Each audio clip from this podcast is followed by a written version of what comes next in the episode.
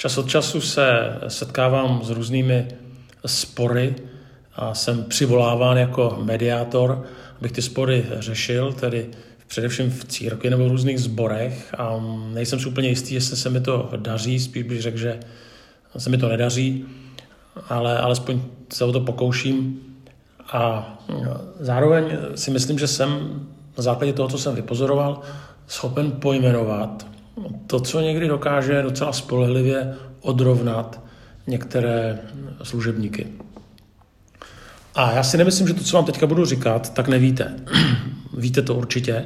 Myslím si, že bonus eh, tady toho podcastu může být to, že pojmenuju věci, které možná v sobě nosíte a teďka je uslyšíte nahlas.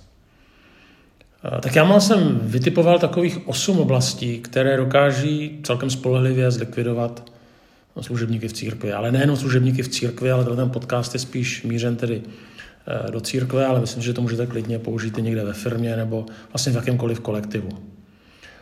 Tak co tedy odrovná hm, lidi, kteří jsou v něčem nasazeni, tak ta první věc, první oblast je přehnaná kritika. Samozřejmě kritizovat eh, musíme, eh, jinak bychom se neposouvali dál. Ale teďka je otázka kritika, kritika. Že pokud kritika je konstruktivní, pokud není zlá, pokud skutečně ukazuje na věci, které nám nejdou, no tak potom díky bohu za takovouto kritiku. Eh, ten problém je, že to někdy takto dělat neumíme, proto jsem záměrně zvolil to dvojsloví přehnaná kritika, znamená ne kritika jako taková. Ten problém někdy je, že také ne každý vedoucí dokáže kritiku unést, i tu dobrou kritiku, a okamžitě přechází do protiútoku, a to je potom samozřejmě špatné. Eh, a mm, zároveň ale prostě kritika někdy dokáže skutečně být zlá, necitlivě řečená, neoprávněná, eh, tvrdá a taková kritika skutečně dokáže s člověkem pořádně zacloumat. Zvláště v církvi, kde člověk do té své práce nebo služby dává i obrovskou část sebe samého, tak potom to někdy bolí. Znova říkám, kritika musí být, ale strašně záleží na tom, jak je podávaná. S tím, že možná, že o té kritice, která musí být, tak bych eh, možná řekl, jak si Eh, že by to měla být zpětná vazba. No a tady se dostávám vlastně k, k druhé oblasti od té kritiky a to je právě oblast, že neexistuje žádná zpětná vazba. To může taky člověka slušně odrovnat. Eh, to znamená, není to to, že ho někdo kritizuje, ale že mu vlastně neříká vůbec nic. A on postupně začíná ztrácet eh, nějakou jistotu tak chtějí to ode mě ty lidi, nebo to ode mě nechtějí. Eh, dělám to dobře, nebo to nedělám dobře. Eh, říkám to dobře, nebo to neříkám dobře. Dělám dost, nebo dělám málo. Když srovnáme práci v církvi a s prací v sekulárním sektoru, tak někdy se to moc neliší, že ani v sekulárním sektoru, aspoň co mi říkají lidé, tak tu zpětnou vazbu nedostávají ale v církvi je téměř pravidlem, že zpětnou vazbu nedostávají. A to samozřejmě je špatné, zpětnou vazbu nedostávají kazatelé od staršostva a sami kazatelé potom nedávají zpětnou vazbu svým, svým třeba spolupracovníkům. Je to možná i proto, že zpětnou vazbu úplně si dávat neumíme, nejsme zvyklí s ní pracovat, nevíme jak na to. Jak jsem říkal, některým lidem to nevadí, ale některým typům lidí, jak si to, nebo některé typy lidí to potom znejistí. Zase zpětná vazba není kritika, ale to nějaké zhodnocování toho, co se podařilo, co se nepodařilo, co by dotyčný člověk měl dělat jinak, lépe. A e, zároveň je taky pravda taková, že někteří lidé, vedoucí v církvi, se zpětné vazby bojí, protože se obávají toho, že by se to zvrtlo nebo otočilo do, do kritiky. Ale skutečně bez zpětné vazby se pracuje špatně protože prostě nemáme úplně schopnost vidět sama sebe v, ve správném světle a každý z nás má nějaké slepé skvrny a to právě nám může zpětná vazba pomoci odstranit. Dalším nebezpečím, co taky člověka může slušně odrovnat, se ono to není jenom v církvi, ale ve všech pomáhajících profesích, je nezdravé propojení služby a soukromí. Jde o to, že vlastně práce s lidma nikdy nemá konec. je to vlastně 24-7 a i když vám třeba někdo nevolá nebo s někým se nesetkáváte, tak to nosíte v hlavě. A i proto se vlastně říká některým oblastem, že to je služba, ne práce, některým oblastem tedy práce nebo služby. A neříkáme to jenom v církvi, říkáme to třeba o, o doktorech, říkáme to o některých jiných pomáhajících profesích, no a říkáme to i v církvi. Jo. Kazatel eh, nepracuje, on slouží. Jo. Bratr kazatel nám přijel v neděli posloužit, nepři, nepřijel si vydělat a tak dále. A ta otázka je, kdy to, nebo jak to vlastně dokázat eh, oddělit. A myslím si, že tohle je nekonečný příběh, který mnozí z nás hledají. A asi dost dobře prostě neumíme říct služební, o služebnicích, ale teďka mě neobtěžuj, já teďka e, na tebe nemám čas, nebo teďka zrovna nejsem v práci. No, tak jako kazatel si to nedovedu prostě představit, že bych e, někomu řekl, kdo mi zavolá, má třeba nějakou otázku, má nějaký problém a já mu řekl, já teďka nepracuji. Myslím, že by to, zasti, že by to jaksi zranilo i lidi, kteří by tohle ode mě slyšeli. To už je lepší si dát režim letadlo, pokud se teda jedná o hm, telefon, než prostě, když už to, ten telefon potom zdvihnem, tak říct, já teďka nepracuji. Eh, a já nemám úplně odpověď, jak tu službu a to soukromí jak si oddělit. Ale myslím si, že je to prostě taky zápas, který mnozí služebníci eh, vedou. Další hm, takový moment, oblast, která dokáže taky slušně některé odrovnat, je perfekcionismus. Jak už jsem naznačoval v tom předešlém bodě, tak eh, jak si práce s lidmi je nekonečná. A to samé i když mluvíme o práci v církvi, tak to je nekonečná. Ta církev nikdy nebude prostě dokonalá. Vždycky nám bude někdy zatékat. tak eh, v tom sboru, kde působím, eh, je nějakých něco přes 200 dospělých, který tam nějak se točí a přes to dětí a tak je jasné, že tam vždycky někdo bude mít nějaký problém a nikdy nevybudujeme prostě skupinu lidí, kteří by byli prostě všichni nadšení do služby, kteří by byli aktivní, Eh, kteří by sdíleli vizi, který ten náš sbor má a tak dále. Vždycky tam bude nějaká skupina lidí, která bude někde na okraji. To neznamená, že se na to člověk má vykašlat, že má na to rezignovat. Zároveň tak to prostě je. A není to jenom se týče nasazení třeba některých členů nebo lidí v tom sboru, ale je to třeba, já nevím, s hudbou, jo, že jako, nebo je to třeba se službou dětem, se službou mládeži, že No, jak si vždycky někde bude zatékat. Jo? Že vždycky, nebude to prostě perfektní, nebude to dokonalé. Jo? Pracujeme s dobrovolníky. A tak na jednu stranu jsme vůbec vděční za to, že to někdo dělá, a na druhou stranu bychom byli možná někdy rádi, kdyby to bylo lepší, ale ono to prostě lepší není.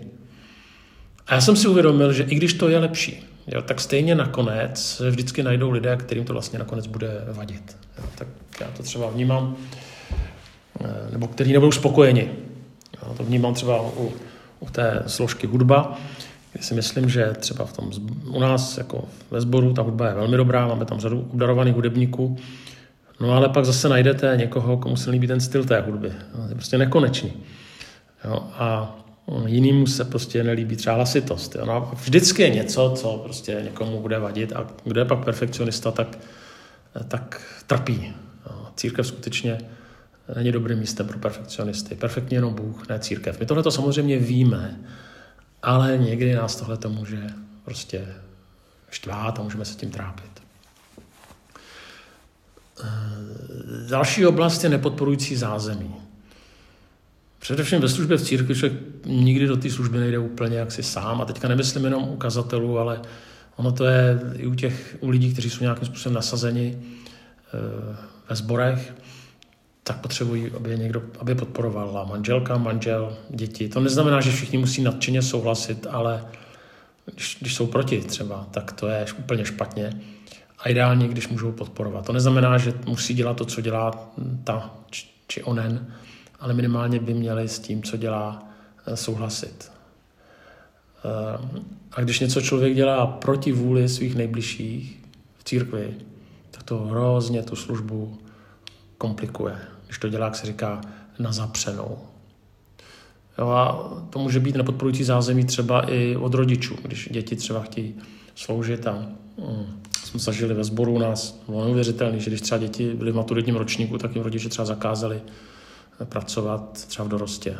Jo, že, a přitom ty děti se učili dobře, jo, ale ta touha těch rodičů, ta ambicioznost těch rodičů byla tak vysoká, že vlastně šli až takhle daleko. No, tak samozřejmě pro ty děti to bylo nepodporující zázemí. No, co naděláte?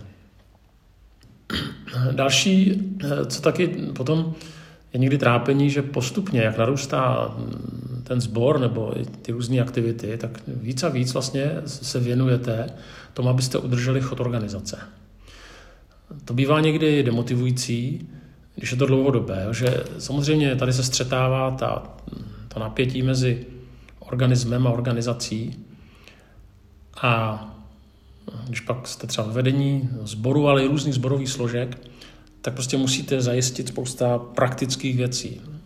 Já nevím, prostě občerstvení, nebo kdo bude otevírat dveře, a kdo bude zamykat dveře, a kdo tam uklidí, a, a já nevím, co, kdo vymaluje, pokud je třeba vymalovat, kde bude nějaký tábor, což je organizační věci. Ty věci jsou naprosto nezbytné, ale vlastně by měly být jenom podpůrné, jo, k tomu, abychom mohli dělat duchovní službu. A v okamžiku, kdy tady to potom sežere většinu naší energie, tak to potom pro toho služebníka je demotivující. jo, tak on nepřišel řešit odemykání a zamykání modlitebny, jo, nebo nepřišel řešit to, kdo bude vařit. Znova říkám, já vůbec tyhle ty věci nepodceňuju. Ale někdy na těch našich setkáních, tohle to pak tvoří 80% toho, čím se zabýváme a to může být někdy demotivující. To znamená, je hrozně důležité, aby tyhle věci byly nějakým způsobem v rovnováze.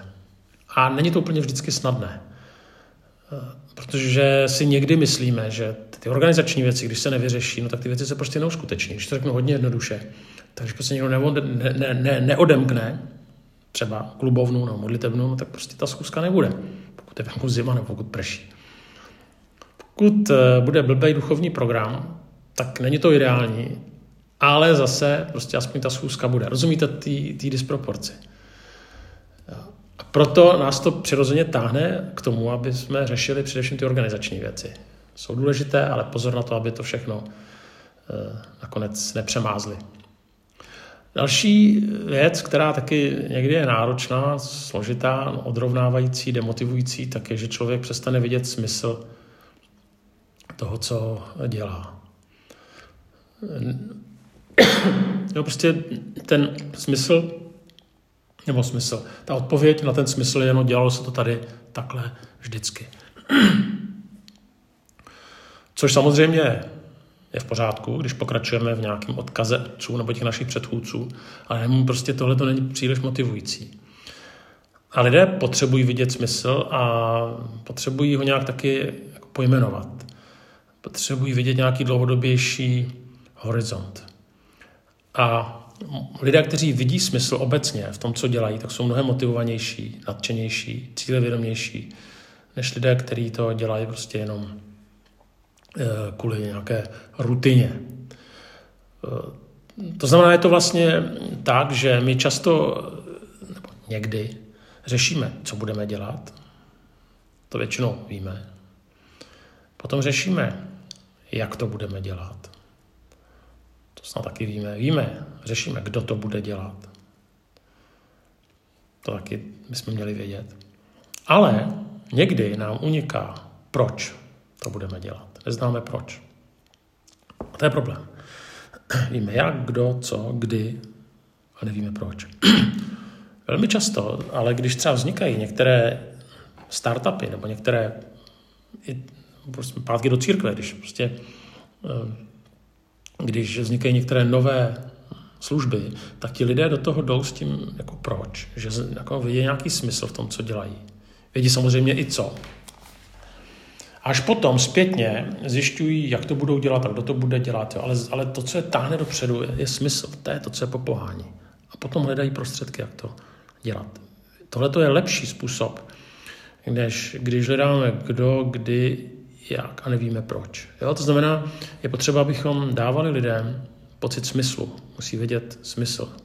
A to je potřeba někdy opakovat znova a znova.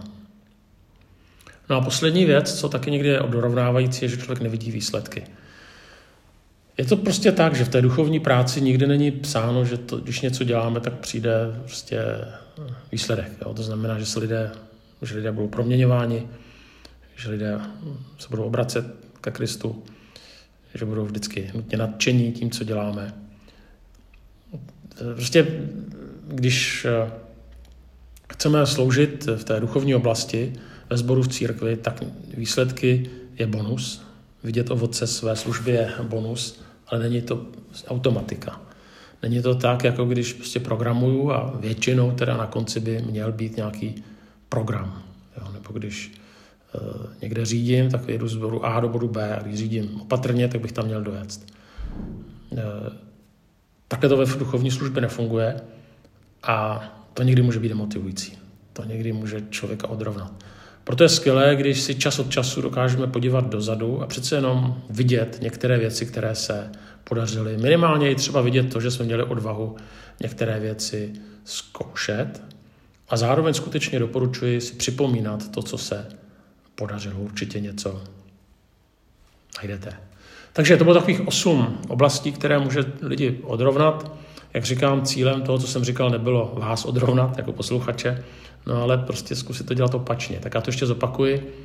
Přehnaná kritika, nulová nebo malá zpětná vazba, nezdravé propojení služby a soukromí, perfekcionismus, nepodporující zázemí, více času se stále, více času se postupně věnuje udržení chodu organizace, potom nevidíme smysl toho, co děláme a potom malé výsledky.